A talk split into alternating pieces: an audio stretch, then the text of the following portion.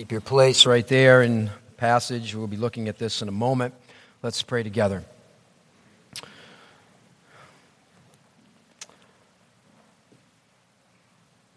Lord, we know your word is living and active. It's sharper than any other double edged sword. It penetrates, it divides. And I pray it would do that work in our hearts this morning with great precision, touching those areas of our lives that need to be spoken to. I pray in Jesus' name. Amen. A family owned this hamster that they affectionately called Hammy. Hammy lives in his little cage.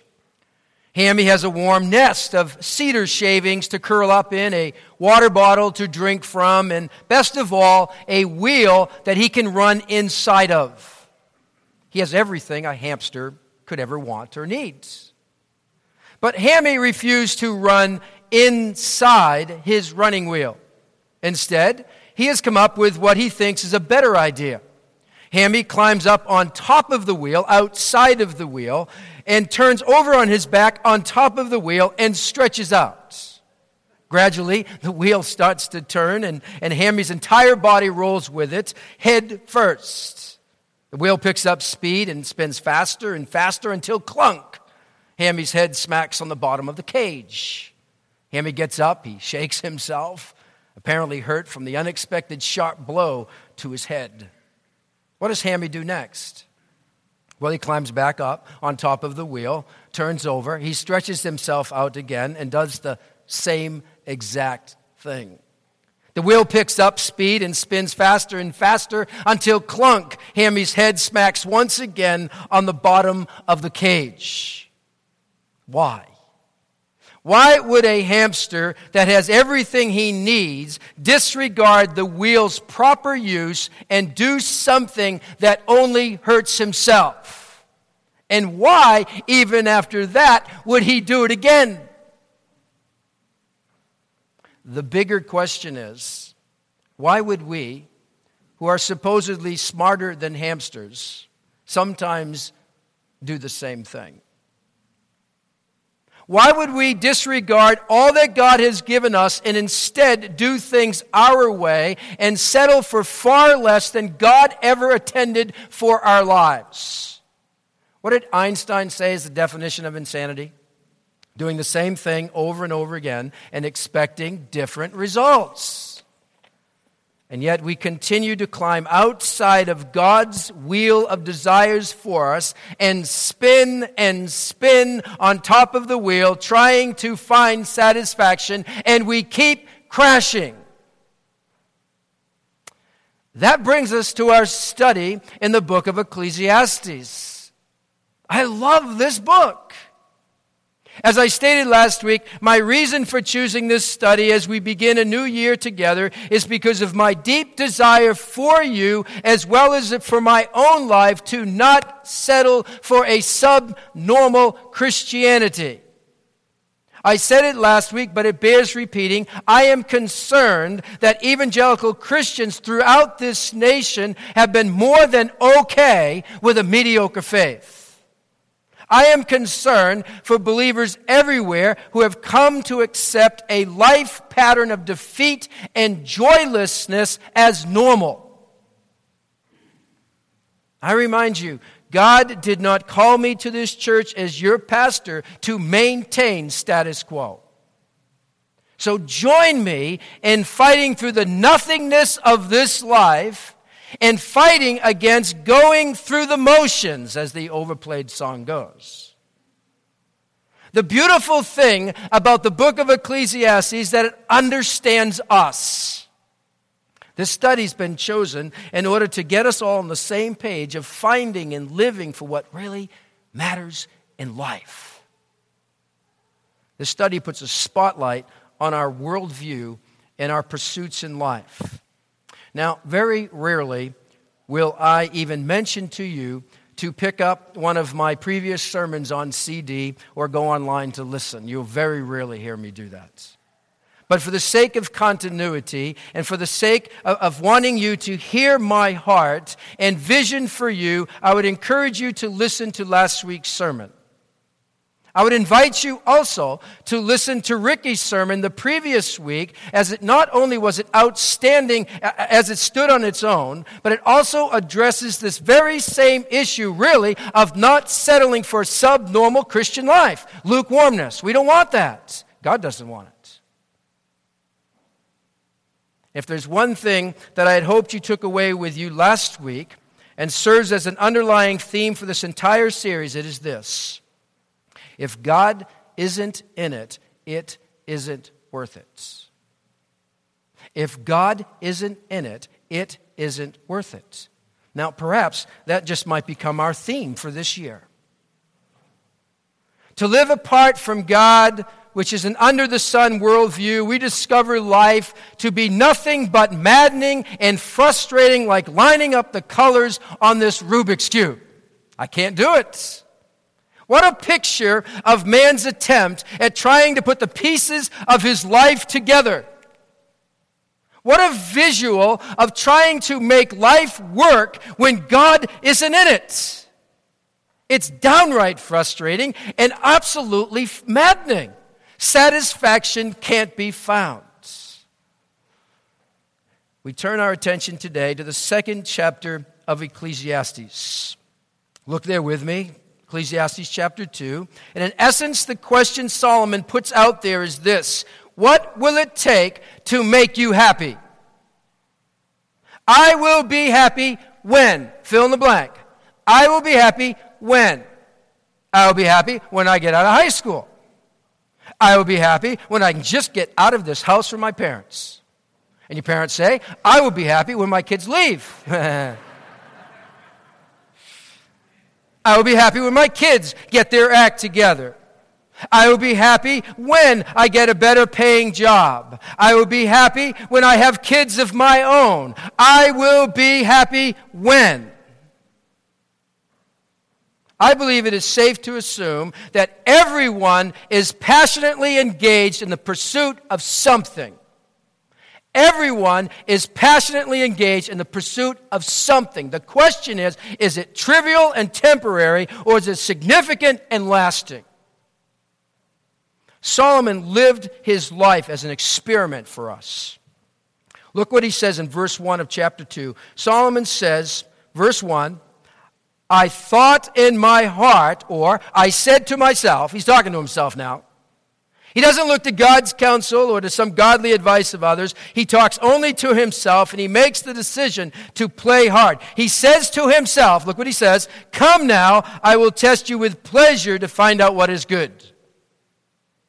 Solomon is now going to scratch some itches in the pleasure zone. The possibilities for sensual pleasure were endless in Solomon's world. They were endless. And he first turns to laughter, he says in verse 2. He turns to laughter. He goes to the comedy clubs, he watches sitcoms, he tries to amuse himself with things that make him laugh. But that proves to be foolish and that it cannot bring him any kind of real meaning in life. I mean, laughter is good. Doesn't Solomon elsewhere say a cheerful heart is good medicine? I love to laugh. We need to laugh. But it can't solve your problems. There was this uh, disturbed and troubled man who awoke melancholy every single morning, and he went to bed at night deeply depressed. His day was marked by darkness and clouds. He couldn't find relief for his anxiety. In his desperate condition, he decided to seek the counsel of a psychiatrist. The psychiatrist listened to him for nearly an hour. And finally, the psychiatrist leaned toward his patient and he said to him, You know, I heard that there's this local show at the theater. I understand a very funny comedian has come into our city and He's leaving people in stitches with laughter. He's getting great reviews from the critics. Maybe he's the one who will bring back your happiness. Why don't you just go see this professional comedian and laugh your troubles away? And the patient muttered, Doctor, I am that comedian. Can we laugh our troubles away? Solomon says that's not the answer. The pursuit of pleasure and amusements won't cut it. Well, if laughter can't bring you happiness, then how about the bottle? Solomon turns to the bottle next. He says in verse 3 I tried cheering myself with wine. Now, don't picture here a drunk in a dark alley, but rather one who's trying to heighten all his experiences. Solomon's mind is still being guided by wisdom. He says that at the end of verse 3. This is a controlled, thought through experiment. He's looking to alcohol to lift him out of his emptiness. Sing me a song, piano man, sing me a song tonight. We're sharing a drink we call loneliness, but it's better than drinking alone. Right? That's how it goes. Many people's drug of choice is alcohol to mask the loneliness and pain of their soul. The pursuit is trivial, it's meaningless, it's insignificant because it does not address the matters below the waterline. So, after cheering himself with wine and embracing folly, it says in verse 2, meaning all kinds of questionable activity, Solomon turns to personal projects. So he builds, he makes, he buys, he owns, he works. I will be happy when I will be happy when I own that summer home. I will be happy when I own that piece of land. I will be happy when I build that bigger church, when I finish that project. That is what will make me happy, truly happy. And in verses 4 through 8, we find a phrase that stands out like a sore thumb.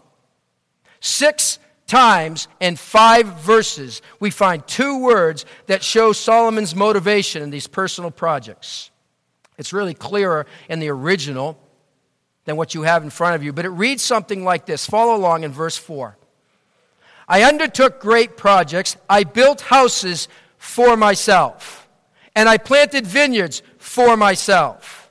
I made for myself gardens and parks and planted all kinds of fruit trees in them. Look at verse 6. I made for myself reservoirs to water groves of flourishing trees. Go down to verse 8.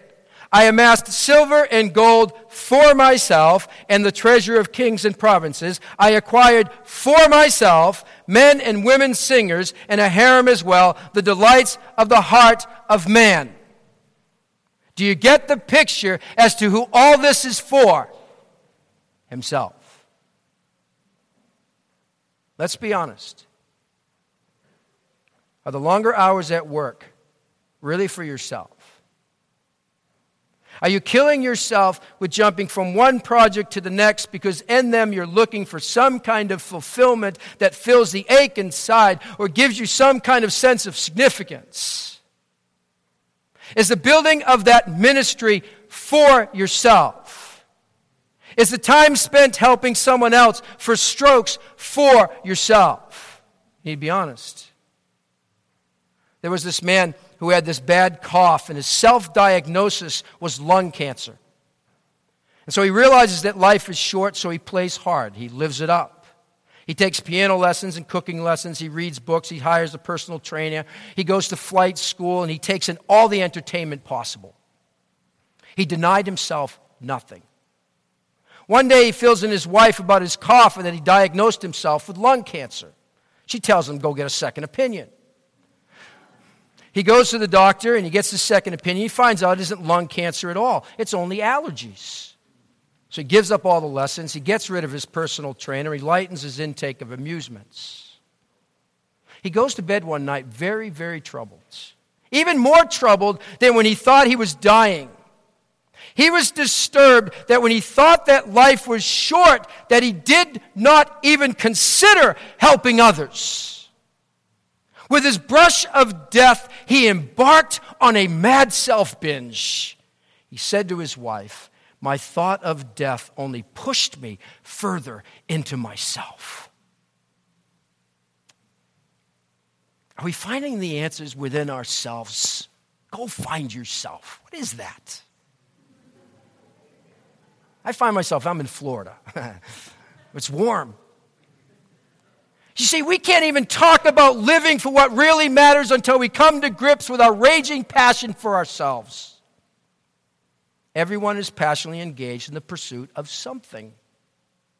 Solomon tried laughter. He pursued wine. He gave himself to projects. He had all the stuff. And he was indeed the epitome of a pleasure seeker. He says in verse 10 I denied myself nothing my eyes desired. I refused my heart no pleasure. Oh, how that describes life in America. Life the American way could be reduced to five words. It only has five syllables, just two sentences, only 19 letters. I saw it all summed up on a bumper sticker. The five words are Life is short, play hard. Sums it up. American dream. And sure, we sure are playing hard. We have all the stuff. The more we have what we want, the more we want what we don't have. So we buy stuff that we don't need with money that we don't have to impress people we don't even like. And then, as the bumper stickers puts it, I owe, I owe. It's off to work I go. I said it before if happiness is to be found in pleasures, then we as a nation ought to be deliriously happy. Are Americans happy? What nation would you guess have the happiest citizens? According to one report on CNN, an analysis of more than 65 countries shows that the highest happiness index was Nigeria. Mexico was second, Venezuela was third, and then El Salvador and Puerto Rico followed. The United States came in 16th. Australia and Great Britain were 20th and 24th, respectively. It should be of no surprise, really, but happiness has little to do with wealth or income. The researchers made this conclusion in their report. They said survey after survey has shown that the desire for material goods, which has increased hand in hand with average income, is a happiness suppressant. Incidentally, there was a, a, another national survey of citizens' happiness according to the state they lived in. The happiness ratings were based on a survey of 1.3 million people in the nation, which included the question of asking people just how satisfied they are. I'm sorry to report that New York State came in last place. 51st of 51 states, if you include District of Columbia. The state of Maine was 10th. Folks, that's a lot of happiness I lost in one move. but with Paul, but with Paul, I say, I have learned to be content in whatever state I am in, right?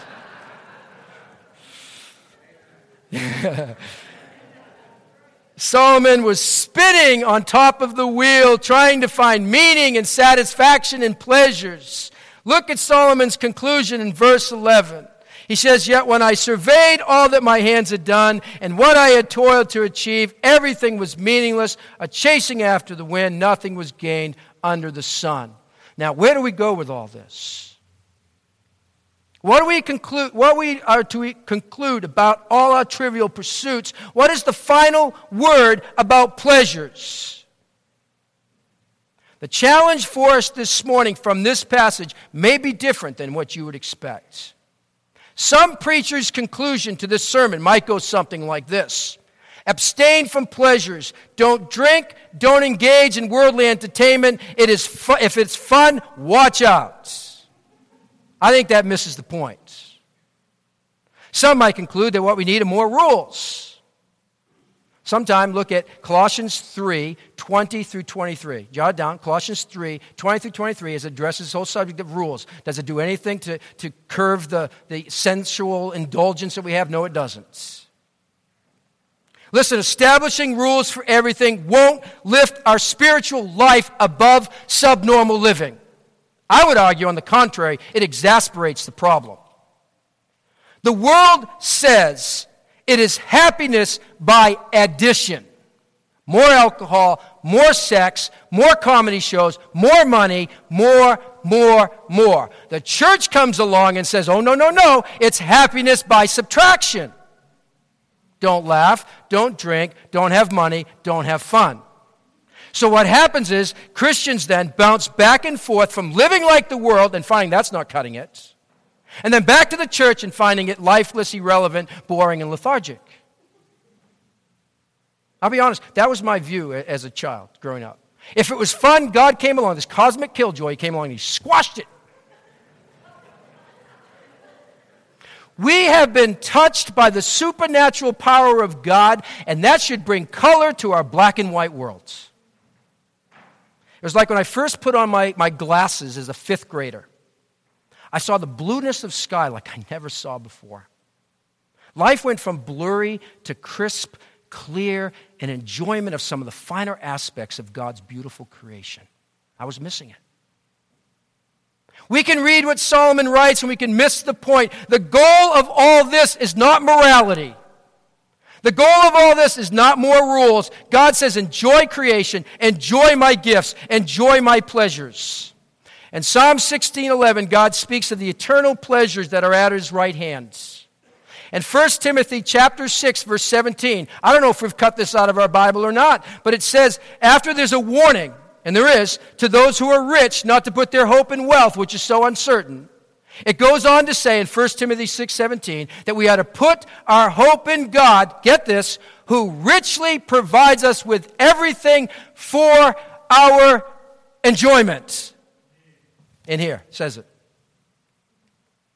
Earlier in the same book written to Timothy, God through Paul says, "For everything God created is good and nothing is to be rejected if it is received with thanksgiving. That's how we're to receive it, because it's consecrated by the word of God in prayer. Ecclesiastes 2:24. A man can do nothing better than to eat and drink and find satisfaction in his work. This too I see is from the hand of God. Verse 25. For without him, who can eat or find enjoyment? To the man who pleases him, God gives wisdom, knowledge, and happiness, but to the sinner, he gives the task of gathering and storing up wealth to hand it over to the one who pleases God. And C.S. Lewis's Screwtape letters, we find this conversation between two devils. Screwtape, the senior fiend, says to his nephew Wormwood, okay, the devil, about God. He says this He's a hedonist at heart he makes no secret about it. At his right hand are pleasures forevermore. He has filled his world with pleasures. This is about God. The devils are saying this about God. There are things for humans to do all day long without his minding in the least sleeping, washing, eating, drinking, making love, playing, praying, working. He then says this catch this. He says, everything has to be twisted before it's any use to us. Was the devil speaking. So I ask, when does our pleasure become twisted? I suggest four things to you. There ways that we can twist what God has said is good. First of all, we can twist what God has said is good and twist pleasures when we forget that all pleasure is a gift from God. We twist it when we forget that. Secondly, we twist our pleasures that God has given to us when it becomes a pursuit instead of something received. Derek, Derek Kidner said it this way. He said, What spoils the pleasures of life for us is our hunger to get out of them more than they can ever deliver. Getting eternal and ultimate meaning out of temporal and temporary pursuits is destined to fail. Thirdly, we twist pleasures when we consider that pleasure as a right, our entitlements. There's none of that going on in America, right? Fourthly, they are twisted also when they are overindulged. We ruin a good thing by overindulging in it. We then lose the joyful freedom of enjoying it, and instead it becomes a noose around our necks. Quite frankly, we are too lazy when it comes to the pleasures of God. I don't think we shoot high enough. C.S. Lewis is right. He said, We are far too easily pleased. We are so willing to settle for such pitiful pleasures. We could laugh, we settle for coarse joking. We could live forgiven, we settle for works righteousness. We could enjoy powerful intimacy with our spouse, we settle for superficial, careless fun.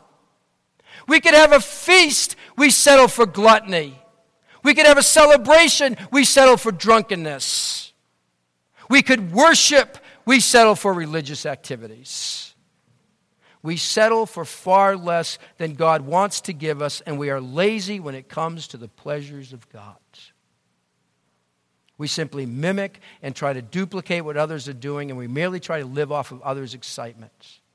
We settle for some formula that someone puts down in a book rather than pursue God for ourselves, and we come up empty.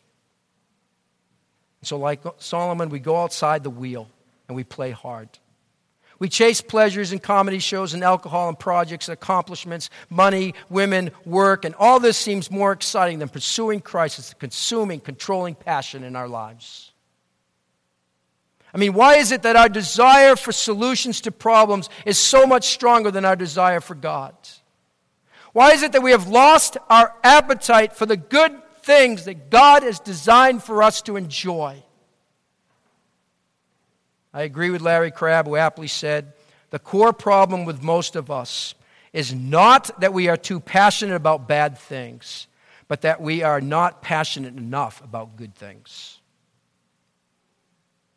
I said it earlier everything, everyone is passionately engaged in the pursuit of something. Is it trivial or me- meaningful? What flame are you fanning?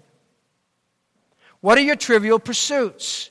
God calls us to repent of those lesser and trivial pursuits and find our satisfaction in Him. It can be done. On a scale of 1 to 10, how satisfied are you in God right now? We will find pleasure in God to the degree we want to find Him. If you walk away from this sermon today with a deeper passion, an urgency to know Him and to enjoy Him, then you have connected with this message. Even if you feel a little overwhelmed with the sheer impossibility of acting on that passion on your own, then the Spirit of God is using this message in your life. Linger there, stay there, let God do something, let it drive you to Christ, who stirs passion within us that is stronger than all other passions. That's what I want for you, that's what I want for my own life. Don't miss seeing all that God wants us to enjoy. A group of art students went on a field trip to a spot in the field where the sunset could be best viewed. I mean, it was spectacular. Sunset blazed across the hill in lovely pinks and reds and oranges and yellows. The art teacher then instructed his students to paint as fast as possible to capture all the beauty that the sunset was portraying. As that the art teacher made his way around to look at some of the paintings, he came across this young man who was painting away. Upon a closer examination, the teacher noticed that this young man was painting the shingles on the barn at the foot of the hill. There before him was a gorgeous sunset filling the entire sky, yet on his canvas, all he had were the shingles of a rundown barn. Forget the shingles, cried the teacher. They're just details. Paint the sunset. Majoring on shingles leaves us bored. Trivial pursuits only twist pleasures. I will be happy when the deepest and most satisfying happiness is found in God. God is gloriously all satisfying. See the sunset. Take it all in. Feast on Him. Let's pray.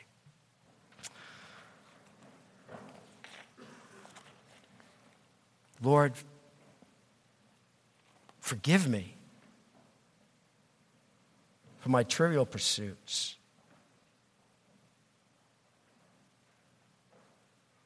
Forgive me for my passion that is not strong enough for good things for you.